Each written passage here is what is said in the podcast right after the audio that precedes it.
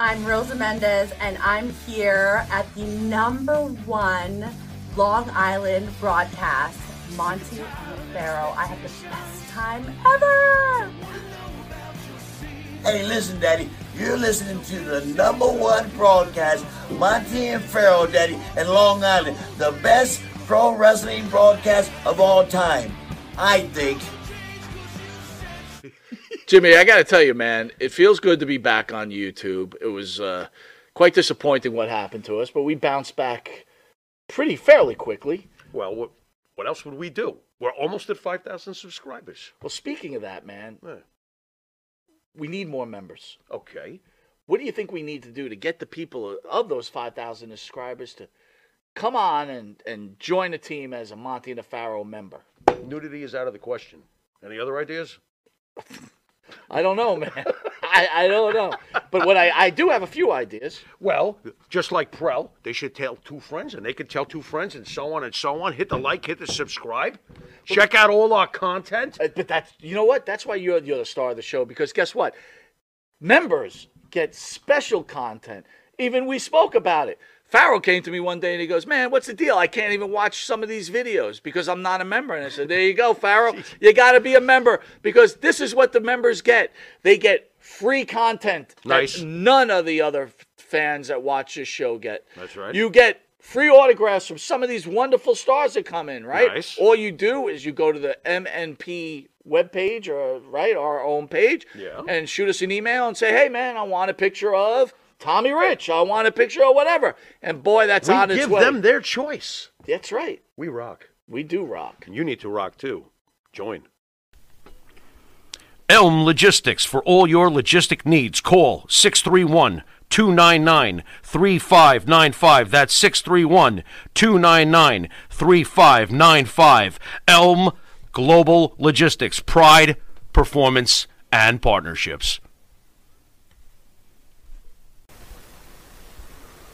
M&J Video Games and Collectibles. Sport and non-sport cards, wrestling items, autographed items. We buy, sell, and trade.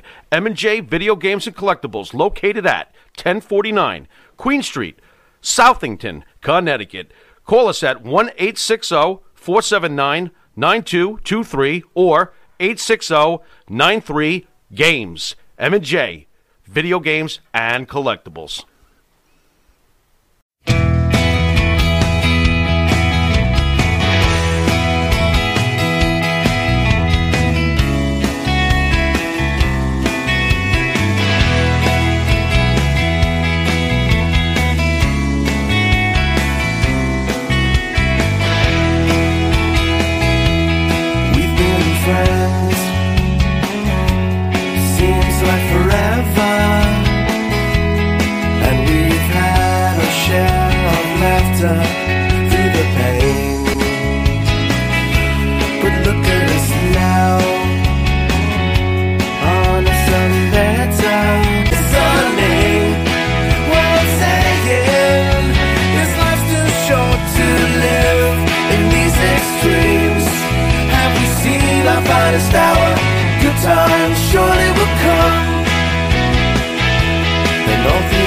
Night, I wondered and waited. For it's been said, united we stand, divided we fall. To wait here for you, holding it together. Just like a desert flower, waiting on the rain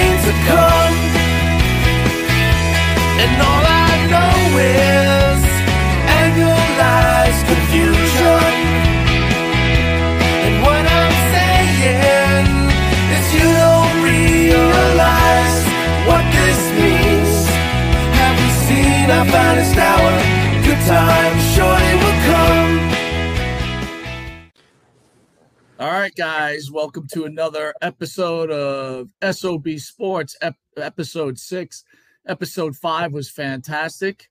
All right, Mike, have at it, my friend.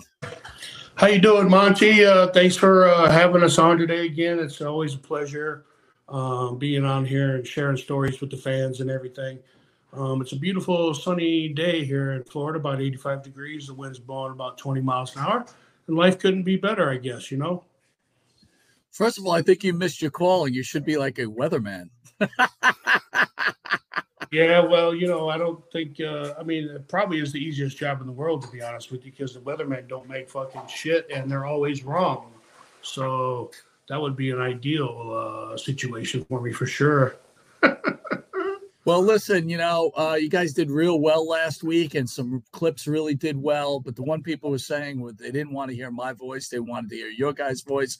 So I'm going to lead in just off of what you guys were discussing yes uh, last week with the whole Rick Steiner thing. Um, and by the way, Bruce from ESO is with us again. He's uh, joining the hangout Hey, with the boys. How's everybody doing? So you brought up the subject of Rick Steiner. Uh, Yeah. So as probably everybody has seen in the news, um, Kid Rock blowing up Bud Light fucking cans, man. I thought that was great. Um, at first, I didn't know the whole fucking story, but now you know this transgender topic is really at the top of the news every day, and um, it just won't go away. You know, now Bud Light's uh, supporting a transgender. What are they trying to do? Pick up the 1.8 million transgenders uh, to buy some fucking beer, or what are they? What are they doing here? I don't. I don't get it. You know. Um, Well, what I saw, what I saw, Chubbs, was the. Um, I read, I read up on that, and it was the vice president in charge of marketing for Bud Light decided that uh, they needed a new marketing because she basically she doesn't like the customers that buy Bud Light. She wants to change it up, so uh, she thought that this was a good move to get this deal, and whatever its name is uh, to. Uh, to do the commercials, and it's backfired hugely.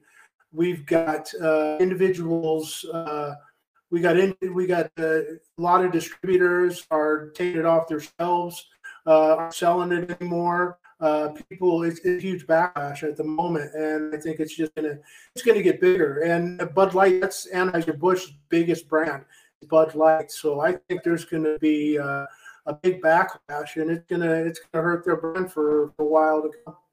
Well, you know, I seen a stat um, when they were talking about this whole Kid Rock thing. I seen it on another podcast actually, and they said that the ages of 13 and over, there's only like 1.9 million transgenders in the United States, and uh, they didn't have the worldwide numbers, but this is just in the U.S.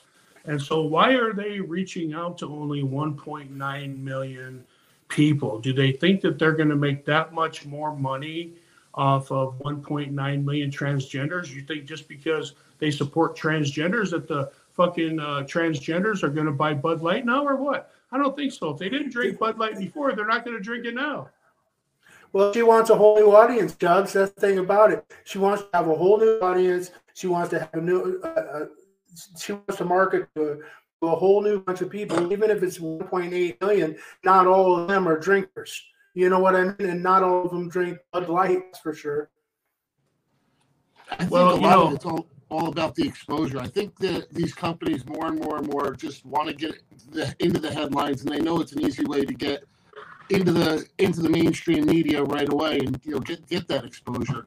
We're having we've had it here locally.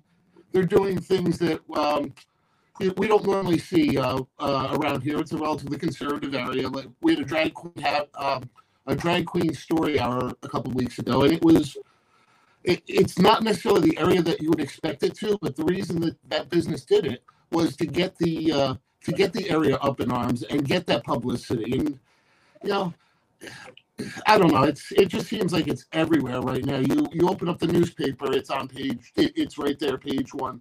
You know, this one's supporting it. The other one uh, wasn't it. Nike was the other company that came out and uh, and did something with it with the same with the same athlete Yeah. that Bud Light did it with, or the same person Bud Light did it with. Uh, I saw something Yeah. about that too.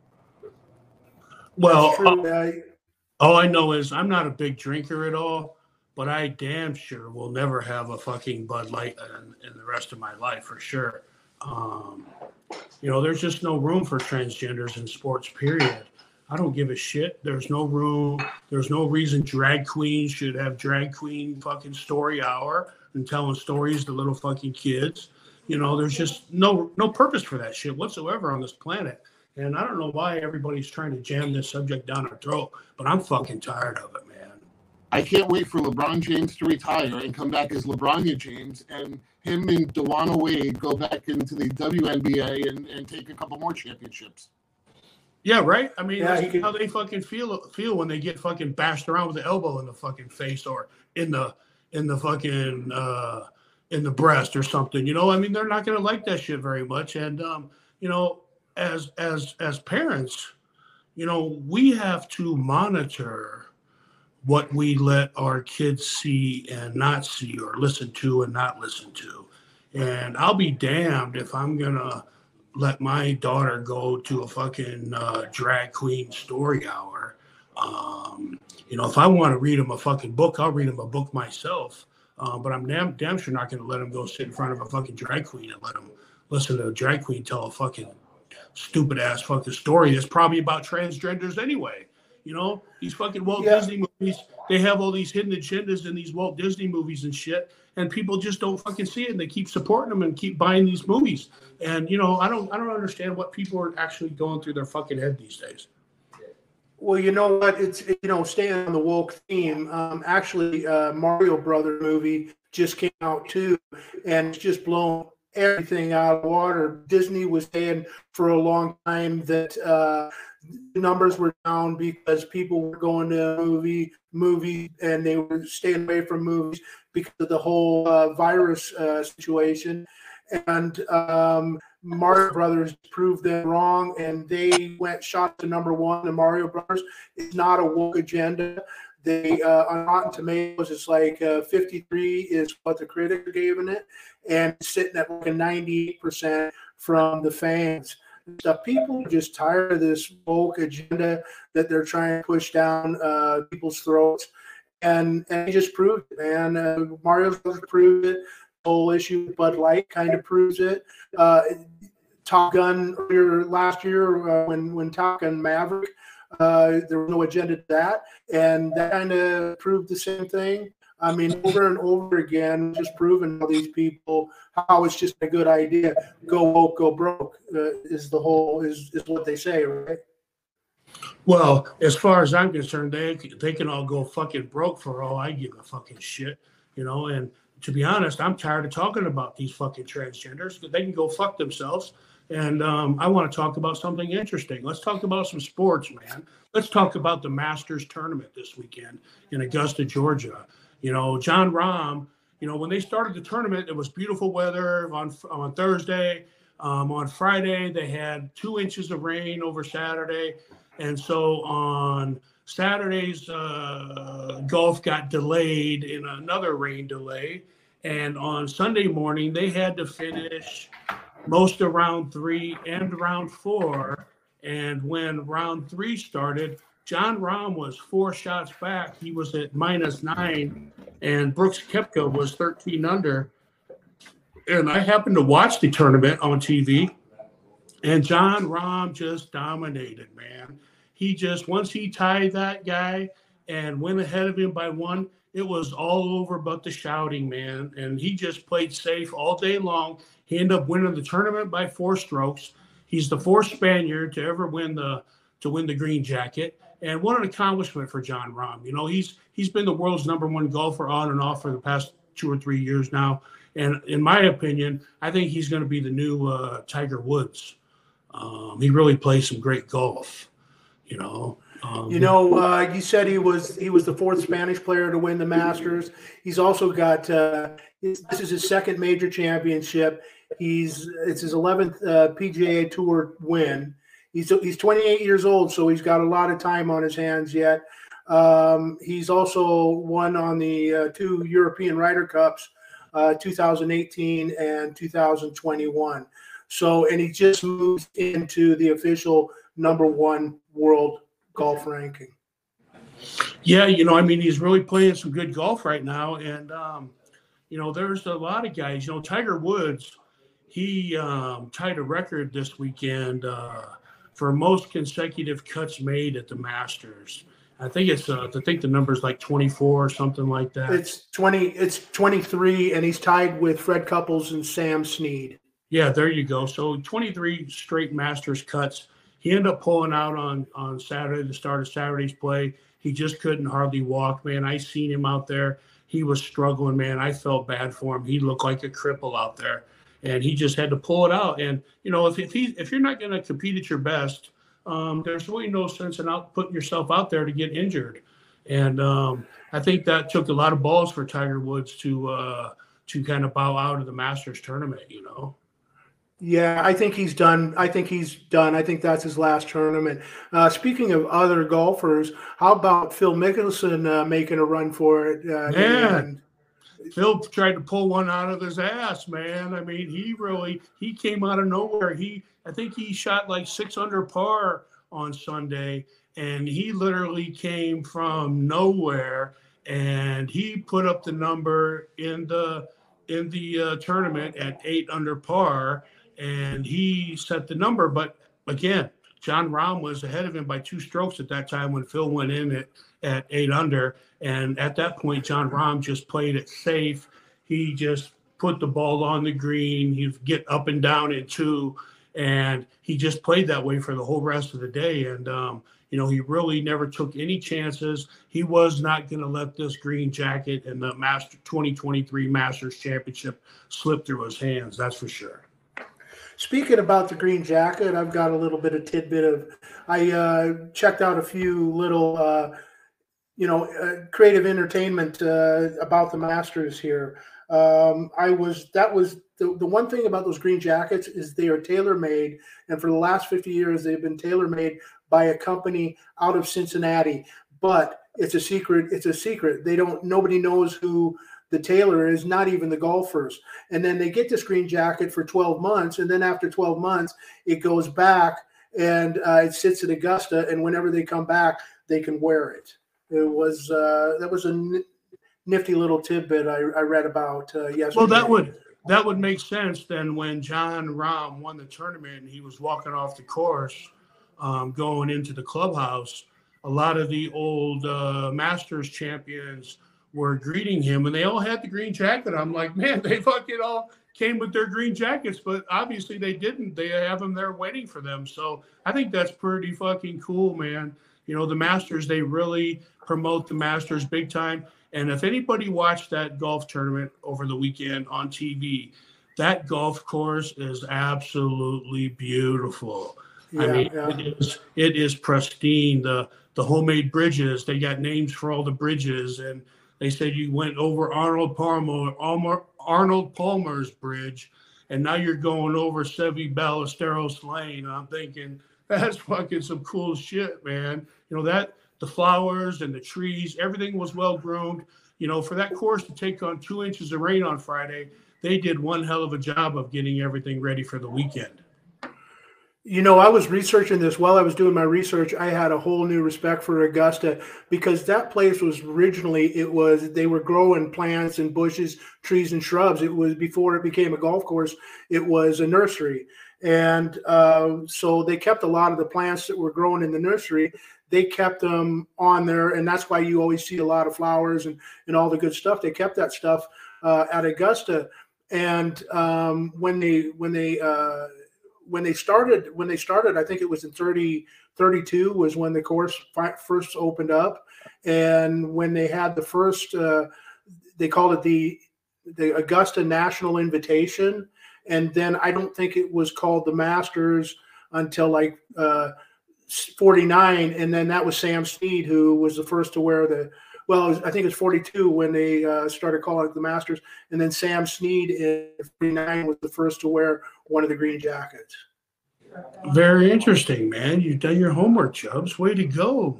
I'm telling dude, I've been waiting on you guys all weekend, brother. I have plenty of time on my hands. But no, really, I know I got a whole new respect. I really got a whole new respect for that. Uh, I just, it's just, I thought it was interesting little, uh, little tidbits to find um, out there about uh, the Masters. So I'm excited about our next, uh, our, our next tournament. Yeah, for sure. You know, and they also had um, the Bristol Dirt Race uh, this weekend, um, Saturday, Friday, Saturday, Sunday.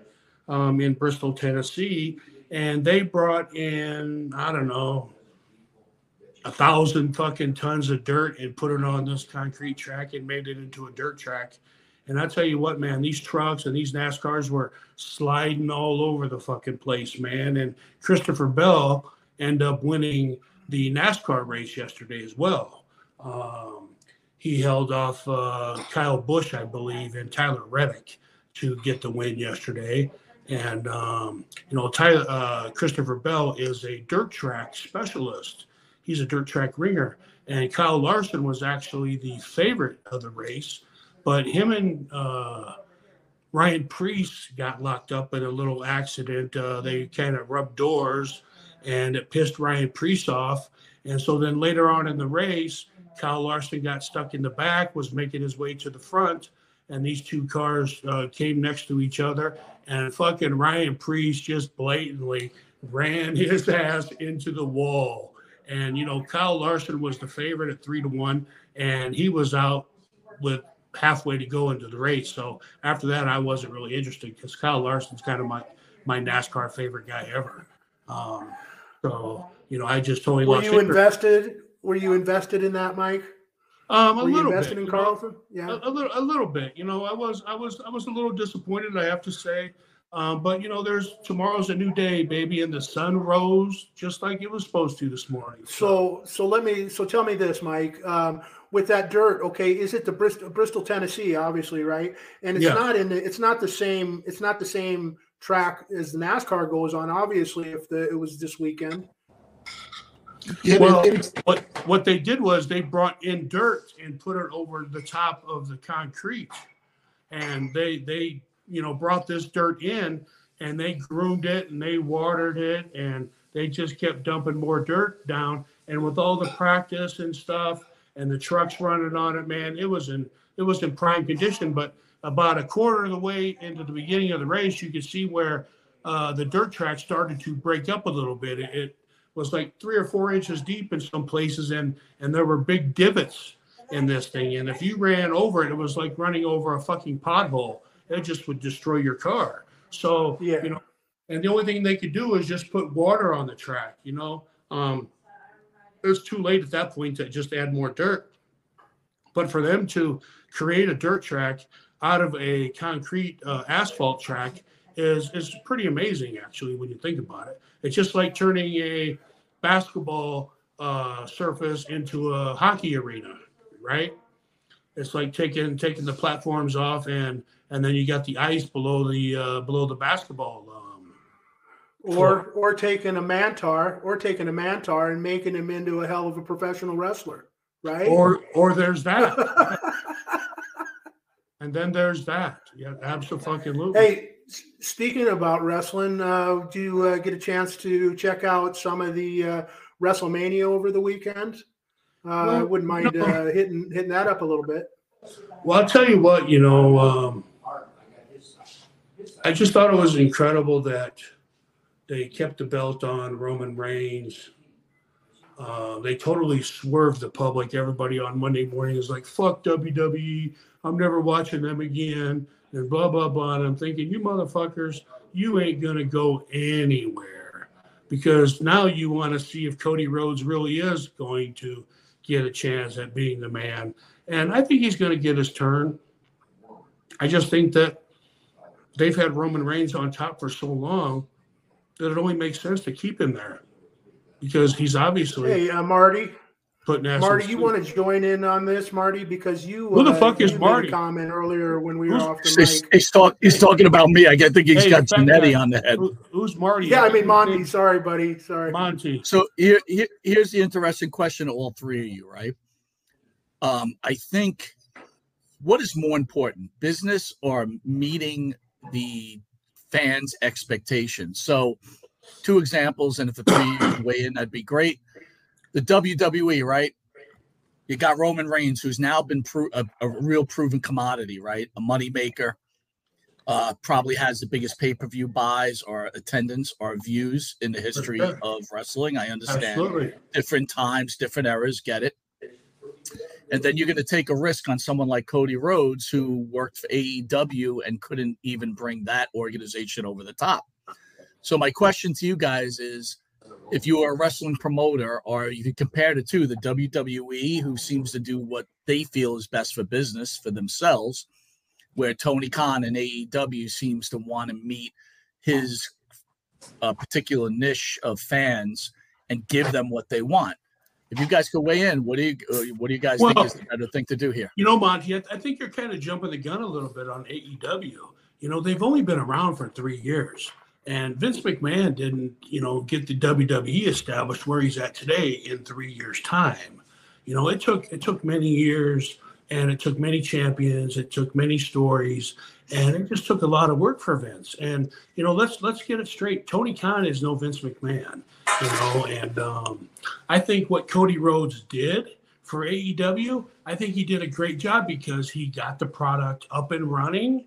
Um, the product is established. Are they on the WWE's level right now? No, I don't think so. But, But I'm they- not, Mike. are I'm not on the asking them to be on the WWE's level. What I'm going to ask you is, I feel they're going out of their way to be so Another day is here, and you're ready for it. What to wear? Check. Breakfast, lunch, and dinner? Check. Planning for what's next and how to save for it? That's where Bank of America can help. For your financial to dos, Bank of America has experts ready to help get you closer to your goals. Get started at one of our local financial centers or 24-7 in our mobile banking app. Find a location near you at bankofamerica.com slash talk to us. What would you like the power to do? Mobile banking requires downloading the app and is only available for select devices. Message and data rates may apply. Bank of America and a member FDIC. When you need mealtime inspiration, it's worth shopping Kroger, where you'll find over 30,000 mouthwatering choices that excite your inner foodie. And no matter what tasty choice you make, you'll enjoy our everyday low prices, plus extra ways to save, like digital coupons worth over $600 each week. You can also save up to $1 off per gallon at the pump with fuel points. More savings and more inspiring flavors make shopping Kroger worth it every time. Kroger, fresh for everyone. Fuel restrictions apply. Different. They're going against a obvious uh, menu or uh, ingredients that work in professional wrestling, and that's why you're not seeing the growth. And again, I'm not trying to attack AEW, but I don't see any growth there. In fact, I've seen them go from a certain level down. Yeah, you know, there's a lot of there's a lot of turmoil right now in the AEW locker room. You know, you got the whole fucking CM Punk thing, who thinks he's better than God is, and um, you got a lot of heat there. Um, you got the boys doing absolutely whatever the fuck they want to do in the ring because Tony Khan doesn't know shit about wrestling, you know. And and I think if you're gonna have a wrestling company, I think someone has to say, okay, listen. I don't care what you guys do in there, but for the finish, this is what I want.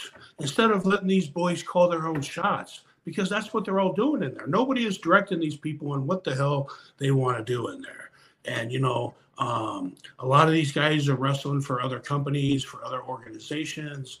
And um, I just don't, I just think that there's um, not enough leaders in the company itself, as in the higher ups, uh, the people who's calling the shots, because they've given the boys free reign. And when you do that, it's just going to turn into a clusterfuck. And that's what they got right now is a clusterfuck. Well, it turns it turns into WCW, right? Yeah, absolutely. Right. That's exactly what I was going to say because the WCW back in the day when I was there uh, for my little run there, uh, the problem with the WCW is they had way too many Chiefs and not enough Indians. And uh, when you've got too many cooks, you kind of spoil the you spoil the stew in the end effect. And uh, that was a big problem in WCW. Everybody had their own agenda. The thing with the WWE at the moment, or it was when Vince was around, and now that he's back, he, in the end effect, Vince has the final word. And the way it used to be back in the back in the in the 80s when I broke into wrestling, it was you you were making the product and you the people your fans would buy the product right? So you got to tell a comparable story a good story. You got to have uh, strong people on top. Um, and uh, you got to and yeah you got to have people that can carry the product. And that's not always uh, that's not always prevalent, you know. Um, but uh, you were asking about Roman Reigns as well, and I think Roman Reigns. Um, I thought that match. I thought they left it open, of course, and that's going to keep people uh, coming back uh, to watch it when when they have another match. Um, uh, but the thing is, is I thought it was a decent match. I thought the the match was good. I thought the whole WrestleMania was pretty decent. Um, yeah, really good. And and and my favorite match on the card was was the uh, triple threat match with the European guys. Uh, it was, it was was well told. It was a well told story, and uh, yeah, I and I'm kind of yeah, I've got a man crush on those guys because I you know I work with all of them uh, toward the end of my career in Europe and stuff like that, and uh, they just they really they really shined. And I thought that that uh, what do they call him, Walter Gunther? I thought uh, he is he's a pretty good. He takes control of a match and he tells a hell of a story in the end. I'm I'm very proud of that that kid. Uh, I, I think that uh, yeah, like I said, I think the WrestleMania was pretty good. So Well, my favorite match was uh, Charlotte Flair against Rhea Ripley. I mean, they stole the show, I think, in night one, and they went out there and tore that fucking place up. And um, they really performed. They were at the top of their game. They were on their A plus game, and they told one hell of a story. And Rhea Ripley, uh, kudos to her. Um, she wins her first WWE uh, championship, and you know I don't think I think Charlotte Flair has um, got some bodybuilding venture that she's um, getting started in, so she's going to take some time off. Um, so it was kind of planned that she would do the job, but still, Rhea Ripley, you know, she deserves to be in that spot. You know, she's put in her time, she's worked hard, and she's over, man. And the fans are behind her. And um, you know, I'm really impressed with uh, Dominic Mysterio as well. You know, um, it's not easy um, doing what he has been doing week after week. You know, calling his dad names, smacking him, taunting him. You know, taunting his sisters, his his parents, and you know, and I think how they did that. Uh, I think how they did that finish was great. Um, you know, Dominic, he threw the glass of water. He said, I had my sister gave me this glass of water and there was water in it. And he said, she didn't know I was going to throw it in her face and I didn't know, but there was an opportunity and I'm taking advantage. and he just fucking soaked his sister, man. She came unglued. And good thing, you know, they were right there to pull her back. But that was just an ad lib thing. And I thought it was fucking phenomenal. It was great. Was Okay. like, yeah, he got her. Okay, dude. What about okay? What about the Snoop Dogg stuff? Was that? I mean, did, did McMahon get hurt, or was that all the whole thing? Yeah. Was, was, No, was listen, Snoop Dogg supposed that- to do that crap? that shows you right there. No, Snoop wasn't supposed to do any of that crap. So I don't really know what they were supposed to do, but Shane McMahon literally fucked himself up, and Snoop Dogg saved the day. He just ad libbed and come out with the fucking people's elbow and dropped it on the Miz. You know what though? Um, now it's being told that the Miz called that in the ring, so you got to give Miz a little bit of props. He got Well, Snoop going. hey, you know, props to the Miz. I mean, Miz is a true professional. He knows how to make the save, right? And and when shit goes down, somebody's got to make that call in there. And so either you're gonna sit there and look stupid, or you're gonna speak up and and save the day. And obviously, you know, Snoop listened to him and he saved the fucking day. And it was excellent, man. I mean, it was fucking comical the way the Snoop fucking dropped that people's elbow on on on the Miz, right? I mean, he totally fucking did the fucking thing, did the whoop, and then fucking off he off and running he went, man. He dropped that fucking elbow. It looked pretty good elbow too. I And loved I had it, to man. give, I loved uh, it. I had to give Lesnar kudos because um, that's probably the most entertainment, the most. I- Okay, he worked a big man match with the big man, right? And he made the guy look good, and you could tell that he was the guy was green, right? Uh, what's his name? What's the big guy's name? Omos. Omo. So Omos, he's dude. You could tell he's green and stuff like that. But I thought Lesnar worked with him really well on the card for a big man match uh, with a guy that green. I thought he did he did a pretty decent job. So I got a little bit. I got. I mean, as, as far as I've got loads of respect for Lesnar. Don't get this wrong. Um, but, but as a professional wrestler, I my my my opinion of him has just moved up a notch. I want to get the uh, fans' perspective on it. ESO thoughts on should the WWE have stripped Reigns of the title and gave it Cody Rhodes as the fans wanted? No, no, absolutely not. They played it out the right way. Yeah, the long range. This is it's a it's a better. The, the chase is always better than the victory. Um, I have to say, WrestleMania overall, it wasn't for the wrestling fan. WrestleMania was for the casual wrestling fan, and that's what you really felt coming out of it. So it, it they're booking. I, I SummerSlam see Cody get the belt there if if, that, if he does get it. Um, but overall, it, I loved WrestleMania. I thought it was, it was better than I had expected. I, I went into the show expecting uh, not too much, and it, it came out better than I thought. Night one had some some great matches. It did have a couple stinkers, but it had some great matches. My favorite match night one was the Logan Paul Seth Rollins match. I think those guys are so entertaining. I'm gonna say it was the best match, but it was it was the most fun for me. Uh, night two definitely definitely that triple threat that was awesome. Those guys tore down the house. Usually, I don't like matches where there's uh, you know fatal four ways, triple threats, stuff like that, because it always seems like one or two wrestlers is too inactive. You know, they take a light bump, disappear out of the ring. But they had everything very, very believable. They told a great story in that match. Absolutely, absolutely enjoyed it.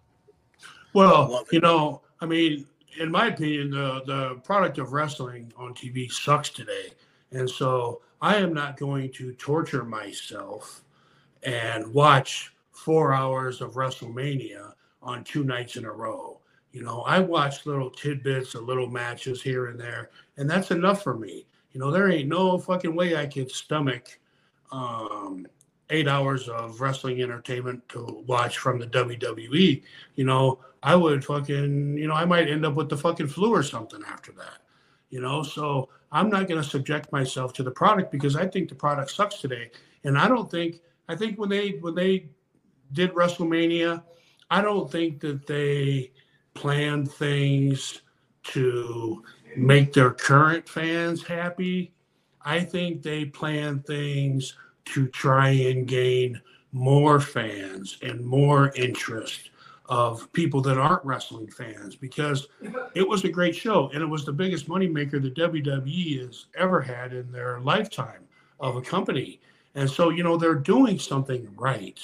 But, you know, now that they say that Vince is in control again, the product is just going to go right down the shitter. I think Triple H has done a great job in and um, telling some stories and bringing back people, you know, and all the people that Vince brought back, you know, um, who was it? Somebody got, uh, I read somewhere where somebody got nixed off the fucking card at the last minute. And for the life of me, I don't know who it was, but it was a top superstar who was supposed to have. Um, Bobby Bobby Lashley, Mike. Was it Bobby Lashley? Yes, sir. Yeah, so I heard that you know they kind of cut his thing at the end, and you know he didn't even get a fucking perform. And I was like, well, that sounds like Vince to me. You know, that's something that that's only something Vince would do. And you know, um, it is it is what it is. You know, he's in charge. They made the big sale. Whoopie doo. Um, I think it's going to change the product. Um, you know, they they say it's not, but I don't think that I don't think that you know you got more people now inputting on things, and and you only have 49% of the company, so you really don't have the last word. And if somebody that has 51% wants to say, well, we want this to happen, well, that's what's got to happen because they own 51% of the company, right? So I don't think Vince is in charge as much as people say he is, but I really think that he's still running things for sure. I have a I have a question for you guys, and it's really on an important level. Uh, you know, we're we're all getting up there in age, right? You guys have put yourselves on the line for so many years as uh, professional wrestlers. More than ever, we see these GoFundMe pages coming out. Superstar Graham, um, I think Butch Wack, Bush Butch Whacker Luke passed away, if I'm right. Um, Butch, feel Butch, sorry, yeah, Butch, Butch, Butch, wha- whatever. Um, so anyway, the question I have for you guys: Do you guys feel that these organizations owe you and to take care of you after you've well been out of the industry? I mean, we've all have our health problems, so I'd like both of you to weigh in. I think it's an important subject. Yeah, you know, I mean, a lot of us guys, we depended on that money that we made every day working for the company. And, you know, knowing that you don't have any health insurance, um, it kind of puts you in a really bad spot. And, you know, the company is not going to step up and make you an employee.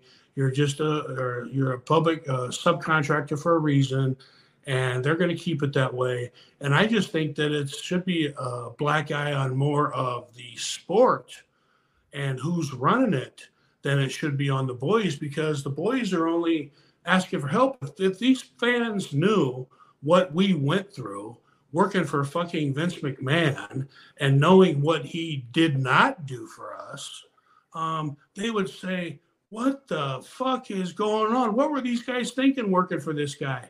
Thinking, well, geez, if we weren't working for the guy, then you wouldn't have had nothing to watch and you wouldn't have nothing to complain about, you know?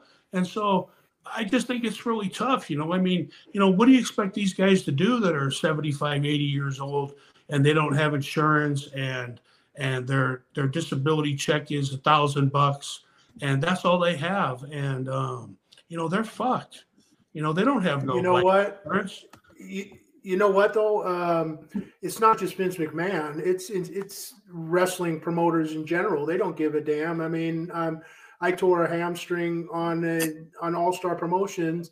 You know what I mean? I didn't get any reimbursement from it other than uh, I had to take a few days off because I couldn't because I couldn't wrestle on it. Uh, uh, on a torn hamstring uh, the first couple days, and then I had to go right back to work because there is no security in the wrestling industry. You're only making money while while it's while you're making money. You destroy your body. I mean, I've got I've got one new hip. I I, I need a two, I need a second hip. I need two new knees, and then after that, we'll take a look at my shoulders. Hold on, you Um, forgot so- you forgot a new face, brother. You need a new face. No, brother, I do need a new face. But but you know what? Are you yours isn't hurting you, is it? Because it's killing me. I know, You know, man. so- you ain't gonna go there. Not, right. not even putting right, that fucking right. shit over. You but you know, you said changed, you know, you said a key word in there. You took a couple days off. Salad? And you did yeah, salad. And you know, you didn't get paid. You didn't get reimbursed for taking them two days off. You got no money on that time that you took. No, took. that's what I meant.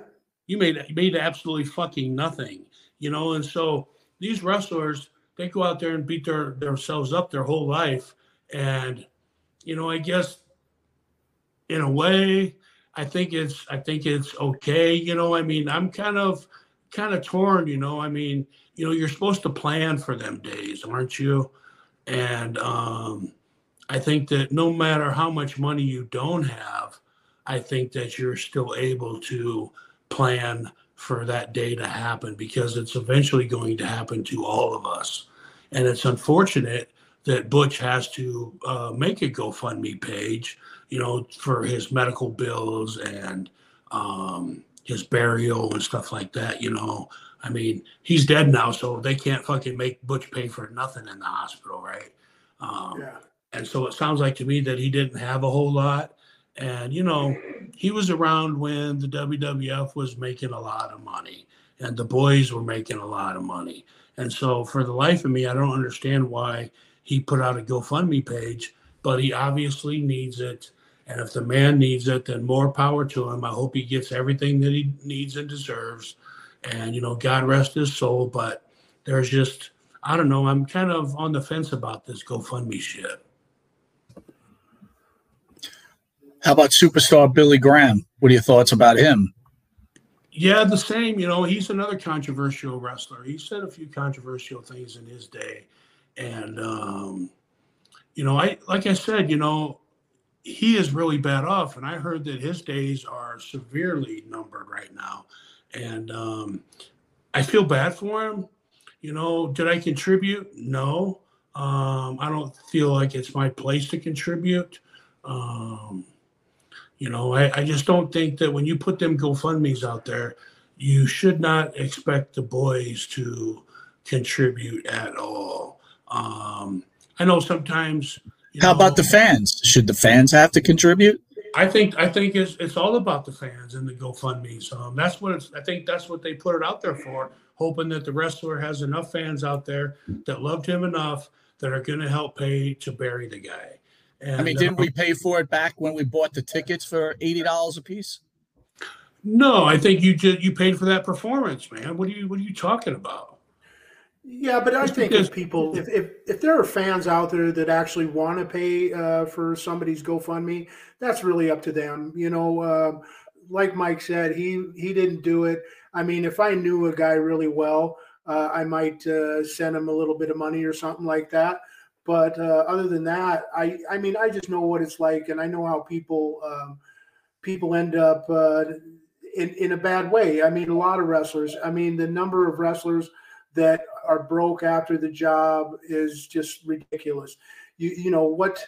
Uh, you first of all, it's hard to get a really great insurance when you tell the company that you're a professional wrestler when you're when you're doing it live, and then uh, and then nobody's and and if nobody is going to help you in the end after you performed, if you've given 30 years to the business and you performed, I just think it's a neat thing if the if the if the fans want to help out and stuff like that. It just it just shows that there's a lot of respect for for individual uh, wrestlers. And uh, I'm not gonna I'm not gonna start a GoFundMe page, but I'd like to think that there's enough uh, people that have that I get enough fans out there that would have enough respect for me and might say, hey, even if it's a fiver or whatever. But like I said, I'm I'm not into that. I'm not into it personally, but to each his own. I'm not going to get pissed if somebody else is doing it.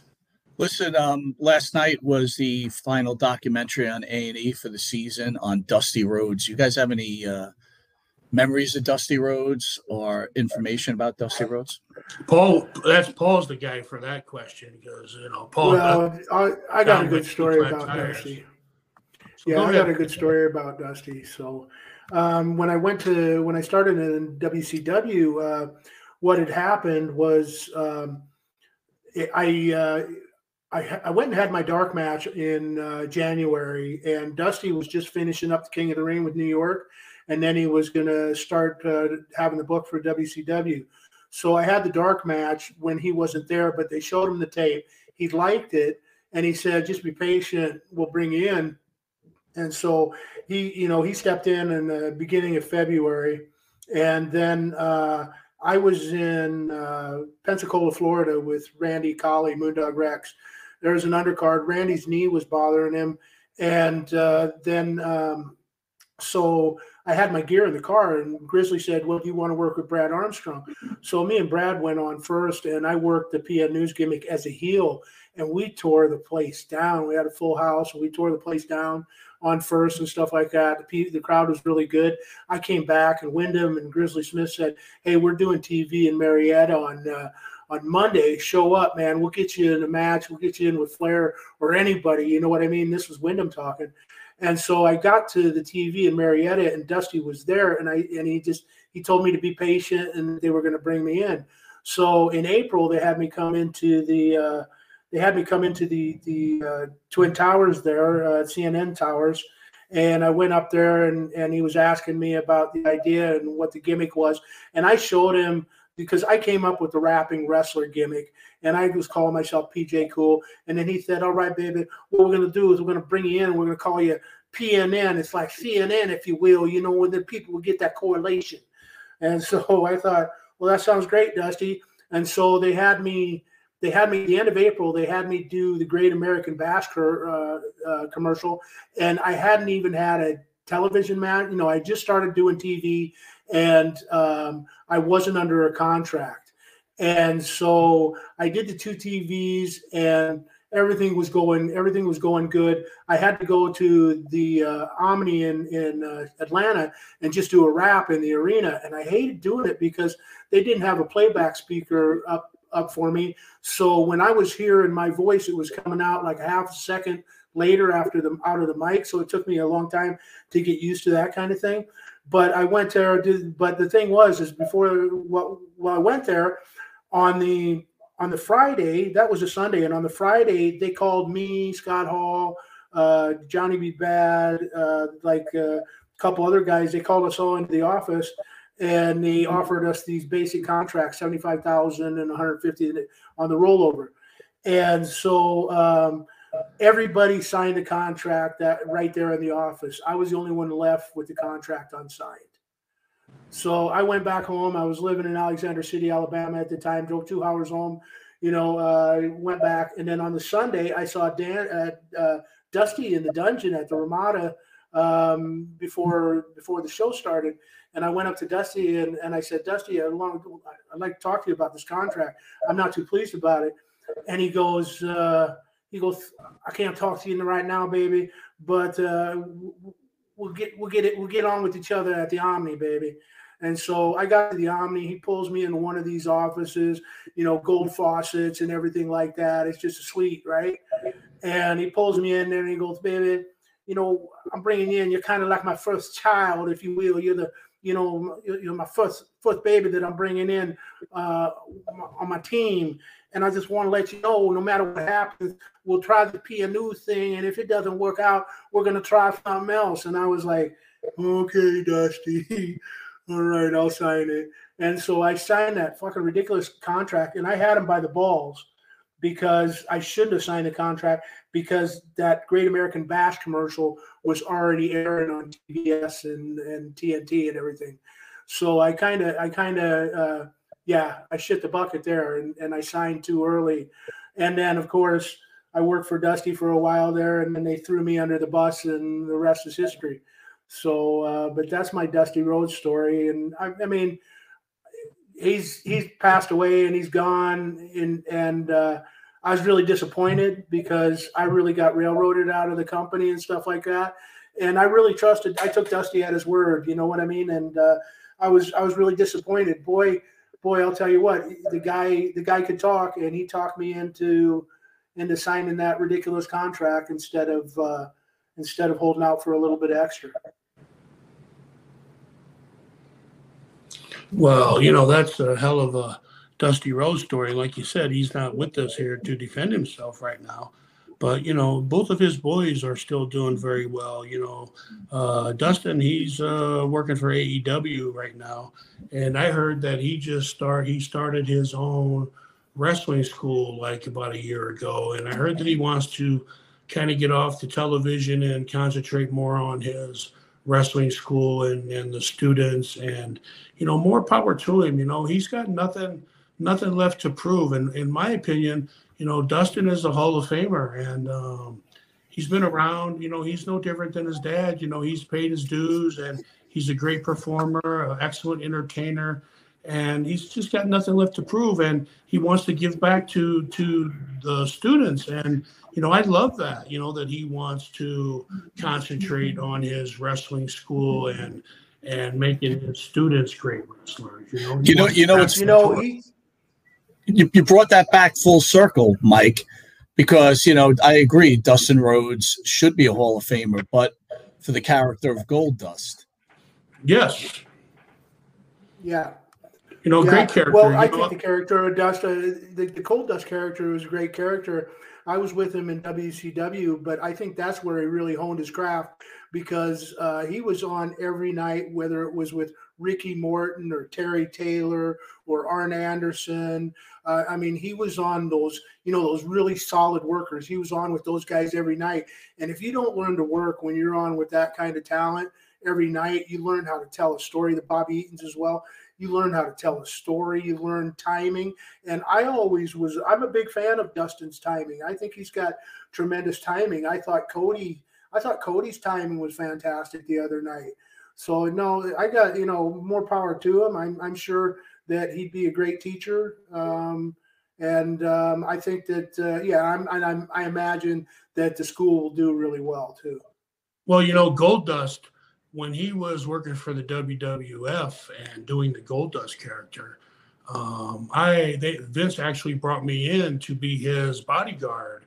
Um, the first job was In Your House pay per view in Omaha, Nebraska, because he hurt, he blew out his knee in a year in Europe, and he was supposed to do a big uh, main event with the Ultimate Warrior, and so he was hurt. He couldn't fucking work.